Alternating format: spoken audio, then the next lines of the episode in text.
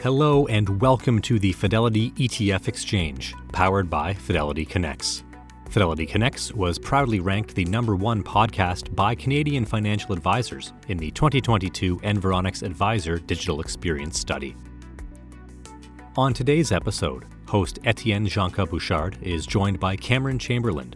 Cam, a portfolio strategist here at Fidelity Canada, has joined Etienne before and is back today to share his insights on everything he's seen so far in 2022 from a portfolio strategy perspective. Cam's role focuses on optimizing diversification and analyzing risk within a portfolio, and considering the year we've had so far, there is a lot to talk about. Enjoy. This podcast was recorded on July 28th, 2022.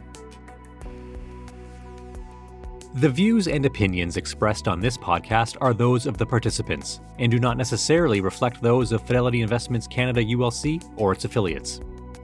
This podcast is for informational purposes only and should not be construed as investment, tax, or legal advice. It is not an offer to sell or buy, or an endorsement, recommendation, or sponsorship of any entity or security cited. Read a fund's prospectus before investing. Funds are not guaranteed. Their values change frequently, and past performance may not be repeated. Fees, expenses, and commissions are all associated with fund investments.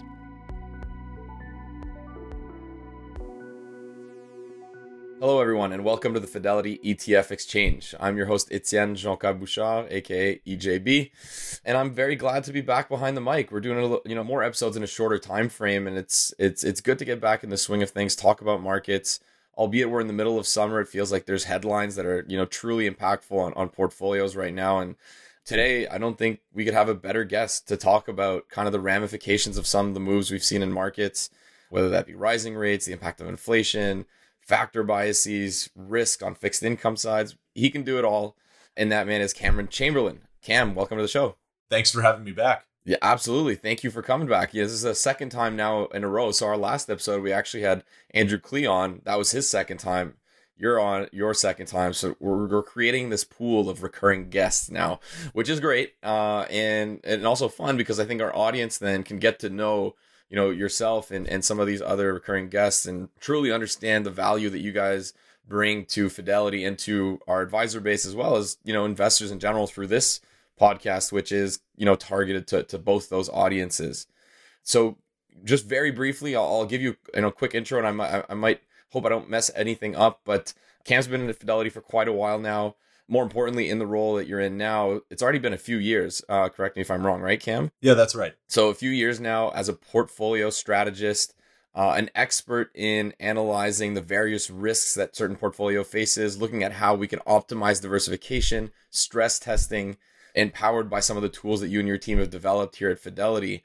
So, really, uh, uh, lots of knowledge that's gathered in conversations with advisors.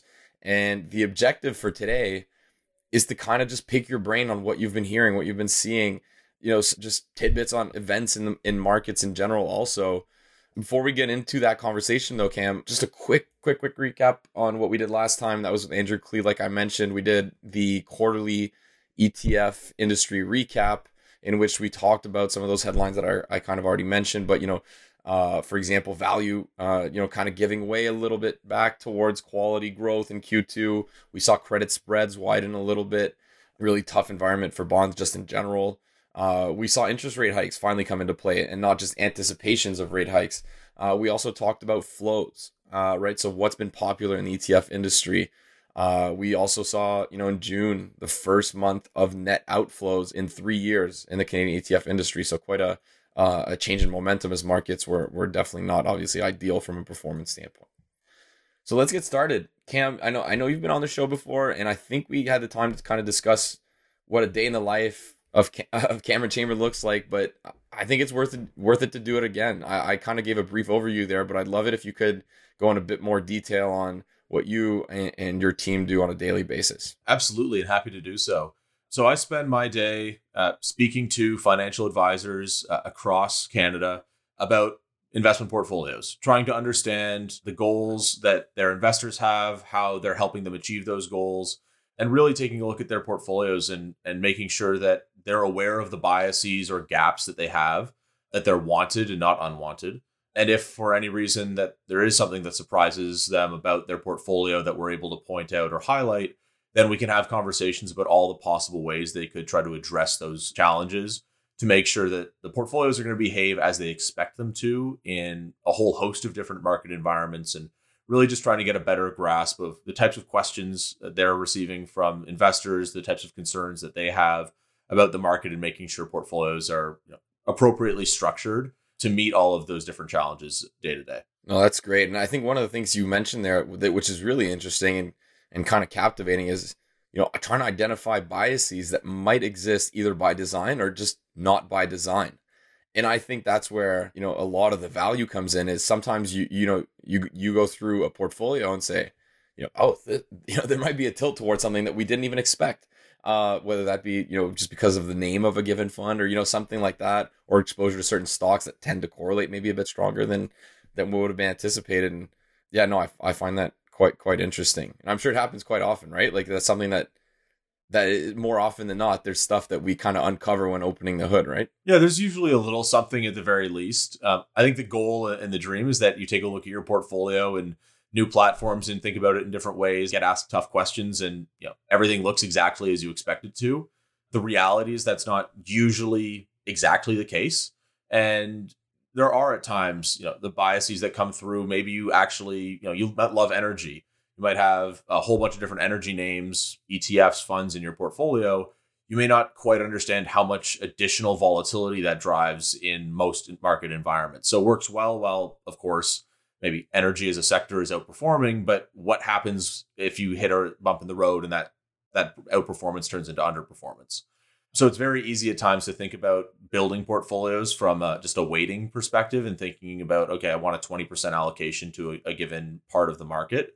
But to some extent, if you, that 20% allocation is 50% of the risk in your portfolio, then really it's going to have a much greater than maybe desired impact which is fantastic in an environment where you're right. But the challenge is, of course, that environment where you're wrong. And those types of biases can be found in portfolios for a whole host of different reasons.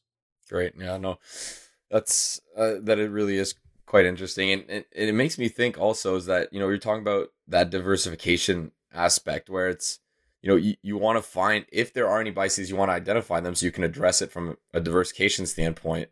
Have you found, and maybe this is just, you know, completely random, but it feels like because you said if you have a concentrated portfolio in a certain space, whatever it may be, as long as that space is going well, there's not that much desire to change it, right? Uh, and and that's just you know human nature. Uh, have you found that when you know when markets are doing well generally, it seems like some of the conversations are more tilted towards like how can I optimize and improve performance, whereas you know maybe there's more volatility in markets is how can I diversify better. It has the kind of have the conversations changed a little bit because of market volatility? Or is it you know kind of the same thing regardless of how markets are doing your role as a portfolio strategist remaining kind of the same? Yeah i think the conversations change. I think the conversations that i try and the questions i try to ask don't necessarily change. They're kind of more challenging and i, I would ask and kind of question any investor to take another look at your portfolio and say what if i'm wrong? Because you're not going to be right about everything all the time. Nobody is so it's about making sure that you're building a portfolio and taking on those positions in, in a way that allows for the possibility that you might get something wrong, maybe because new information becomes available, market dynamics shift, or whatever that may be. Certainly last year, as you saw kind of market leadership change a couple of times throughout the year, I think that was a little bit of an early warning signal for people that, you know, really that long-term trend isn't necessarily going to be one direction all the time if you think about growth's outperformance of value for instance market leadership changed a couple of times from a factor standpoint last year. And so you got more people throughout the year saying, okay, I really do need to be thinking a little bit more about diversification, even though the general trend in markets was still up.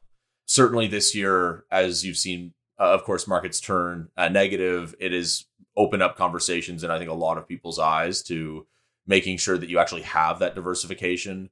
Uh, have a little bit more exposure to maybe some parts of the market that have been neglected for in some cases the better part of a decade and really making sure that your portfolio is a little bit more built for all weather environments rather than just saying i expect things to be going well i expect growth to continue to outperform so the conversations from a diversification standpoint have definitely changed this year compared to the types of discussions we were having certainly last year, but in particular, of before uh, 2021 really kicked off when that same trend had been running for so long. So this actually leads, I think, right well into our a question I'd written down to, to to actually start was that you know 2022 has been this really tough year. Like from a diversification standpoint if i could say that it seems like a lot of asset classes that generally display very low or even negative correlations for example with like treasuries and like the equity market have correlated more strongly or they increase that anyways. Is has that been a, a big challenge for for you know just in the marketplace and you know were there any places to hide? Like is there anything that we could have done? Or it's just yeah it's a it's a great it's a great question because the the reality is is i mean have there been places to hide? Slightly but not really any big glaring opportunities. Early in the year you could have owned energy uh, you could have owned in the bond space uh, floating rate loans for instance. You certainly haven't seen the same kind of downside uh, through much of the year as the investment grade bond or high yield bonds have. And in particular, just the credit market early in the year held up much better than what would traditionally be a lower risk asset in investment grade government bonds or treasuries, for instance. So, certainly the investment grade space and, and honestly, just uh, yields in general moving so much higher as equity markets sold off obviously is what caused that correlation to, to flip positive for much of 2022 and certainly has created challenges for I think pretty well every investor. I think one different way to think about it is that still if you were invested in the bond market in so far in 2022 through the first 6 or 7 months of the year, your portfolio still hasn't been beat up quite as badly as if you'd been just an equity market investor. So while the performance hasn't been great and the correlations have been positive, you still to some extent have mitigated some losses just because it's typically a less volatile market and still has been this year. Just not quite that same level of diversification as you maybe would have hoped for out of a more traditional balanced portfolio.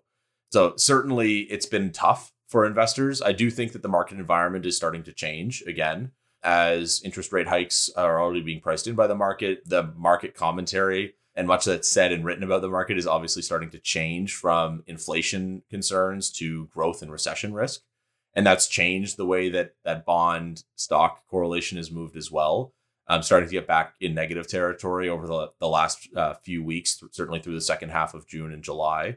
So it's really just all about trying to get a better understanding to some extent uh, about what you're trying to set your portfolio up for and making sure that you're insulated for the scenarios that you think are coming next all, all, great points. And like you said i think that the timing of you know rates going up and you know getting an equity sell off at the same time obviously is not good. Now it seems like you said in the last couple of weeks where you have seen you know you haven't seen like strength in equity markets by any means but you've seen kind of like so, almost signs that there may be some type of bottom forming. Is that like the market is anticipating a slowdown now whereas at the beginning of the year they were trying to price in a slowdown so if we do see you know yields kind of topping out a little bit and and equity markets stabilizing you'd see that relationship restored a little bit right? Which would be good for given a lot of investors are in that kind of like 60 40 you know 50 50 you know 70 30 but you know most investors will own some bonds um, to a certain extent. My next question cam is you know what are some of the common changes that you've seen being made in portfolios this year or even more recently we could say you know we're july 28th right now. Just so i don't know when this episode is going to come out exactly. So if we quote any any very timely stuff just note that we're recording on july 28th but yeah no what are some of the the things that you've seen changed in portfolios? Well i think early this year you saw a big shift in many portfolios becoming a little bit more credit oriented on the fixed income side. So a lot more high yield some floating rate loans investment grade corporate bonds more exposure to potentially at times riskier parts of the fixed income market and an avoidance of any kind of fixed income assets that were more correlated with treasuries mostly because it was the change in and move in yields that was causing a lot of the negative performance. There wasn't uh, a whole bunch of credit spread widening or anything along those lines early in the year. So that was a big shift uh, in the sense that you know in, in, an environment where there's nowhere to hide uh, you haven't had really a great opportunity for really dramatic outperformance. Mm-hmm. But to some extent, when you shift more of a portfolio to credit focused fixed income, you're also increasing the volatility of that portfolio, increasing the risk of that portfolio as well. and in most environments. And so the challenge that we've seen now over the last six weeks or so as credit spreads have been widening more dramatically is that that shift that worked very well in the beginning of the year has reversed itself fairly dramatically as yields have been coming down at the same time. So really it's been the investment grade space where you've seeing been seeing better returns more recently, not from a lot of those credit oriented strategies. So it's really a question I think about how you want to set your portfolio up for what's next because if you think and you're of the mindset that you're not going to see a severe recession, that you're going to start to see uh, maybe already see spreads top out or, or very close to it, and then start coming back down, then certainly, yes, go and, and add to credit. Make sure that you have some of that exposure in your portfolio. I would also argue in that situation, you probably want to own equities as well and potentially owning equities over credit focused uh, fixed income. But if you're trying to weigh the the odds of a recession risk and trying to insulate your portfolio to some extent as well, you really need to make sure that you have some of those higher quality government bonds, investment grade corporate bonds in the portfolio to make sure that you at least balance out the probabilities of recession risk versus economic recovery. Because the reality is, if you skip any kind of recession, you get right back into a recovery phase. You've probably got that equity portion of any balanced portfolio that's going to do very well and frankly offset any losses if you do see yields rise back up again. Whereas you don't have really anywhere to hide unless you have that high quality government bond treasuries type exposure in your portfolio in a recessionary environment. Those are all great points. And, you know, you mentioned the switch to maybe adding more credit exposure because spreads were holding up so well. And, you know, you know default rates were fairly low and they stayed low. And i you know anyways the the, the word that we're getting from uh from our fixed income team managing some of the etfs that, that, that we have here uh is that you know they don't expect default rates to to blow up anytime soon as most balance sheets look a lot better coming out of covid refinances you know push the maturity wall back. So you know albeit q2 is a bit tougher like you said you know definitely probably was worth it in q1 now it's time to look to the future and say okay you know, what are my expectations from an economic standpoint? Like if we're going into a recession, you know, maybe that's the time where you want to shift back to kind of the more duration focused type plays with, with treasuries and things like that.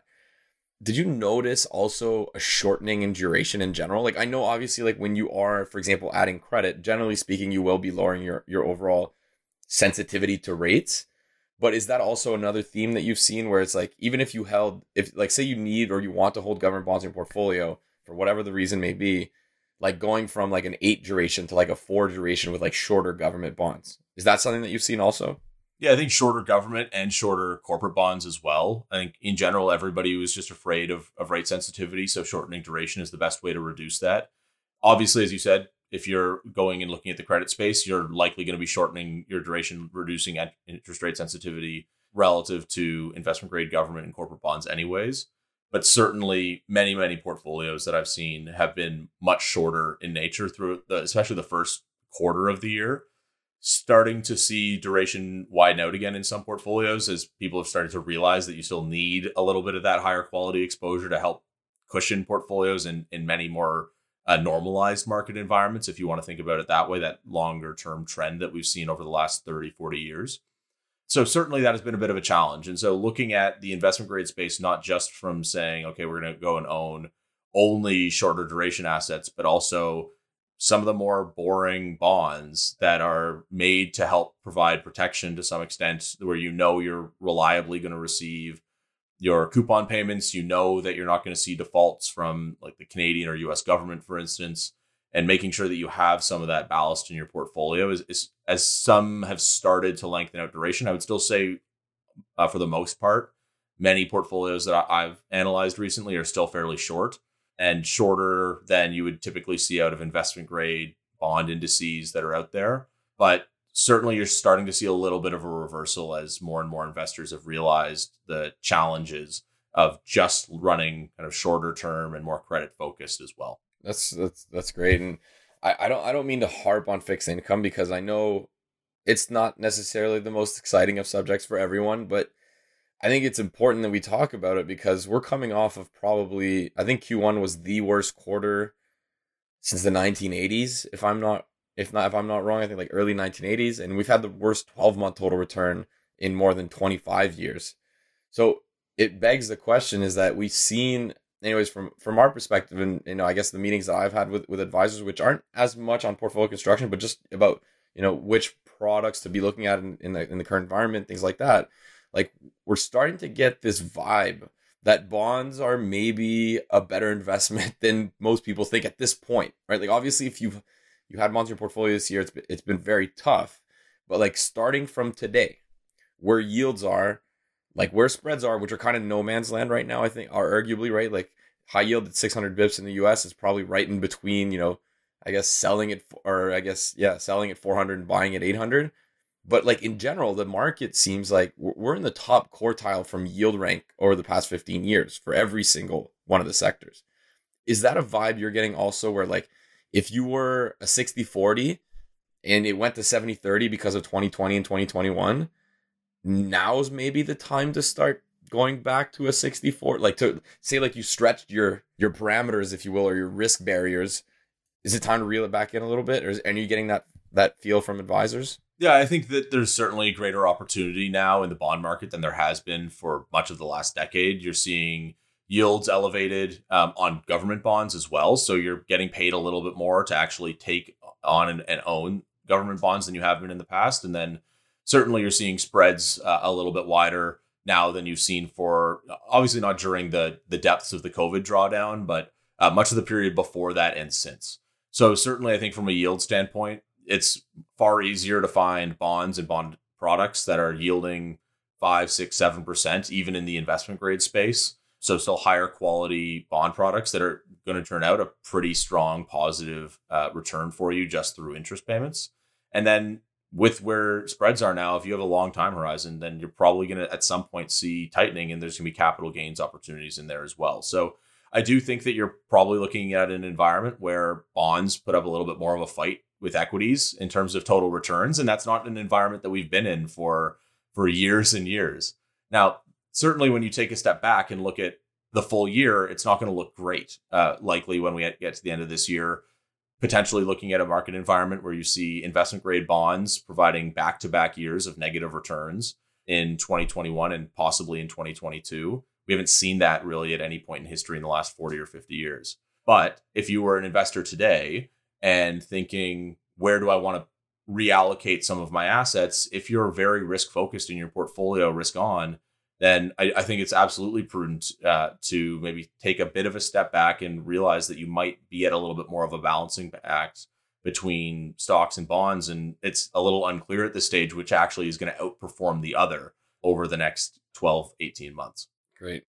all right, I was gonna I was gonna go for another fixed income question. I think we'll give it a break. We got to talk about equities. You know, obviously on the ETF side here, Fidelity, we do tend to focus on various investment factors or equity factors, given that the majority of our lineup is consistent of that, those types of products, you know, factors like high quality, low volatility, momentum, etc. But you know, kind of those two big themes that everybody seems to bucket everything in is either value or growth, right? And, and but we know that there's tons of stuff in between. But like you mentioned at the at the beginning in, in kind of that introduction part, is you know, preparing for and expecting value to do better. It's happened. Where do we stand now? So I think we're at a kind of interesting crossroads in the sense that if you're of the mindset that you're just looking at value versus growth, a lot of those companies that you probably consider growth oriented businesses or growth companies and growth stocks have honestly, because of the valuation shift, maybe now found themselves in more of the value bucket. So it's kind of interesting because we could talk about you know big names like Facebook or Microsoft and all the FANG names. And a few years ago, you would have said, "Oh, they're all the growthiest parts of the market or growthier parts of the market." And a lot of those stocks have been their valuations have been reset the most, and to some extent, they're starting to show up in a lot more value screens uh, than they have at any other point in time. So you are starting to see this change in dynamic. I personally think that it's really important to review your portfolio and make sure that you know the biases that you have right now. Because if you already own a lot of these names and you thought you had a growth focused portfolio, well, you probably don't anymore. And if you want that growth focused portfolio, you might need to think about other parts of the market. And at the other hand, if you don't own some of those names right now, if you don't have a little bit of value type exposure in your portfolio, you might have a bit of a gap there that you're not looking for as some of these businesses potentially can bounce back and start to recover. So I think it really depends on how you're invested and, and how you expect the market to evolve. But certainly where we stand today, having seen a really strong outperformance of value for much of this year, um, and those more traditional value oriented funds, for instance, really leaves, I think, investors kind of questioning what comes next. And that's always the big question, of course. And if, if we had a crystal ball, that'd be fantastic. All we can do is kind of say what we expect to happen using history as a guide and trying to put a probability around different outcomes. All right, so so Suncor's growth and, Facebook's value now, right? Like we completely flip flopped it. I, I I kid, um, but no, that's that's really interesting and i think it, it, kind of the same thing is that from, from our meetings is we noticed like this huge like this almost like disgust for value right? Like nobody wanted to own value for so long because it just it wasn't working. Like since 20 other than 2016 in which you kind of had that like mini early cycle after kind of that those technical recessions we saw in 2015 due to commodity price collapses and things like that it just value just wasn't something that wanted like advisors and investors wanted to talk about. It was almost like taboo uh, now it's it started working again, and I think there's a lot uh, of, of, you know people kind of getting ahead of that and positioning portfolios for it. But at the same time, there was also uh, a true belief, which you know was a very uh, realistic or, or very true reality, if you will, that like growth had been doing very well. Like, why would they not continue to do well? And then you get higher rates, right? And and, and then your valuations are just the higher valuation, generally speaking, should be more sensitive. It's kind of like you know duration almost, if you will, for equities. Um, so we have seen a reset there. And actually, just to support what you were kind of mentioning, um, the way uh, we look at our various factors, we, we kind of look at a, a, historical premium or discount relative to the broad market from a percentile standpoint, and only looking at the price to earning just to keep it simple. And you know, high quality stocks, which are the way that we de- we define them is high return on invested capital, high free cash flow margin, stable earnings, so those types of businesses, which some of those like you know large cap tech names were definitely in those in, in that category. You know they've gone from about like the 95th percentile of their historical valuation to start the year to about the 10th right now. So you've seen like a massive re-rating in some of these names to your point where you know they're almost they're attractive from a valuation perspective also on top of what they're providing from an earnings quality standpoint. So really interesting change there. One other factor we don't talk a ton about, and we were actually chatting about this before we started, is you know the small cap factor or small cap bias. Small caps have been getting hit pretty hard on a relative basis to large caps, which is fairly typical, if you will, of like a mid late cycle, or almost I'd say late cycle phase of uh, of the market or or business cycle. What have you heard about that? Is is that like a tilt that you see in some portfolios? Do you or, or is it maybe time to start looking at it a little again or any comments on small caps in general basically? Yeah i think to some extent it always depends on your investment horizon whenever we're having any type of conversation. And uh, over long long periods of time small caps have historically outperformed large caps. So i think it does make sense for some people to say rather than trying to time the small versus large cap discussion just to include a sleeve of small or small to mid cap companies in portfolios and just acknowledge that there's going to be volatility to some extent because of, of the size factor, but then ultimately that it's going to pay off. Uh, and there are different ways you can take on small mid cap exposure. You can go high octane small and mid caps that are going to be very, very economic and market sensitive. You can take a low volatility approach to smaller caps that helps smooth the ride out a little bit more throughout the cycle. Certainly, if you're looking just tactically and short term, more shorter term oriented, you know, it depends on what you're expecting from the market. If you're seeing you know, and worried about a recession risk, generally speaking, you'll see large caps out, outperform smaller caps uh, during recessionary environments. You get that flight to safety. If you expect that maybe you skip that stage of the economic cycle to some extent, you avoided a recession, or if we get one, it's pretty shallow, and you get pretty quickly back into that early cycle recovery, then small caps historically outperform in early cycle environments. So again, it's all about that question of what you're trying to insulate your portfolio against and then position yourself for. Uh, in the shorter term, there are different scenarios. So I, I would say, in general, I try to avoid just making a, a, an entire and complete call in a portfolio one way or another.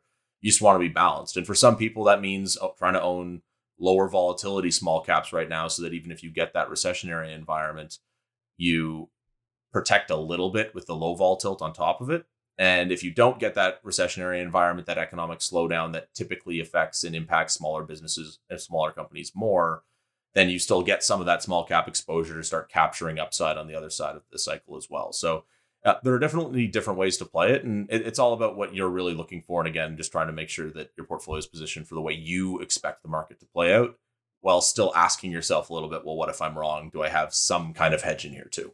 Uh, that that's that's actually you. You might have created a new factor.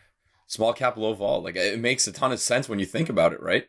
Like the low vol will do well in the late cycle recession, and then and your small caps are doing good in the early mid cycle heck, that seems like a pretty good portfolio for the long term. Uh, yeah, and I have to say, you know, I wouldn't take credit for inventing any kind of uh, factor combination because there's certainly active mandates out there that invest in small caps in lower lower volatility ways. So, uh, and try to provide that smoother ride through the small cap space. So again. Certainly, different ways that you can approach uh, different different factors, and I've had lots of conversations with people even recently talking about how they want to own all these companies that have high free cash flows, uh, and then you kind of take a look at their portfolios and, and, they haven't thought about quality at all as a factor and they don't have a, much exposure there. Where realistically if you're you're saying oh i want all these businesses with really high free cash flow yields and that are generating so much cash flow right now you kind of expect them to have that quality tilt and at times you don't because you're looking at different parts of the market that might be a little bit growthier or maybe kind of deeper value and as a result you kind of miss that that middle ground that sometimes quality gets thought of as and so really that that's one of the reasons why as you're looking at that late cycle environment, if you say that those are the types of businesses I want to own, those are really just higher quality businesses that typically will s- score better from a high uh, quality factor standpoint as well. Yeah. Yeah, absolutely. And anyways, like like we were saying earlier, is also like that that's one metric. Like free cash flow, the free cash flow margin can be quite volatile. Like just consider energy, like exploration and production, like subsector, like ton of free cash flow right now. Didn't have much free cash flow two years ago. But the quality businesses are the ones that have stable free cash flow margins, right? Like you want to be able to generate free cash flow year in, year out, quarter in and quarter out, and regardless of where we are in the cycle. Which is, I, I, I honestly, this is that's a factor we've been talking quite a bit about in uh, an environment, especially an inflationary environment, in which a lot of companies who have, le- or I guess, less flexibility with their pricing power, with their you know supply chain, will likely be more sensitive uh, when we see kind of the ramifications of higher inflation for like 12 18 months. We're, we're expecting somewhat of a margin compression, and quality could be a good place to, to go for that. Cam, we're already at 32 minutes. I got one last question for you. What would you say is the number one risk going forward for most portfolios? Like, what is the kind of elephant in the room, if you will? Well, I think it's North American recession risk. And I say that because I think, in particular, most portfolios, especially with all of the geopolitical events that have occurred in China, emerging markets, in Europe with Russia and Ukraine this year, more and more investors have been flocking and coming back home to Canada and the US on the equity side of their portfolios. And to some extent, understandably so. You feel more comfortable in markets and investing in businesses that you're more familiar with, you you know, you hear about more often the challenge that you run is that you get the Canadian and US markets uh, and economically tied together pretty severely. And right now they're on the same path for monetary policy tightening. They have been so far, at, at least. And ultimately, if you get a recession in Canada and the US, then you're probably going to see a more significant market impact in, in those two markets than you might in some other markets around the world that are just at different stages of the economic cycle if you see a continued reopening and economic growth in, in China coming out of their their kind of growth recession, as we would refer to it, or uh, global asset allocation research team typically would refer to it, then you actually might see those economies in the Asia Pacific region, both emerging markets and developed markets that are more tied economically to China, that have an opportunity to generate stronger returns than you see in North American markets if you get that kind of recession.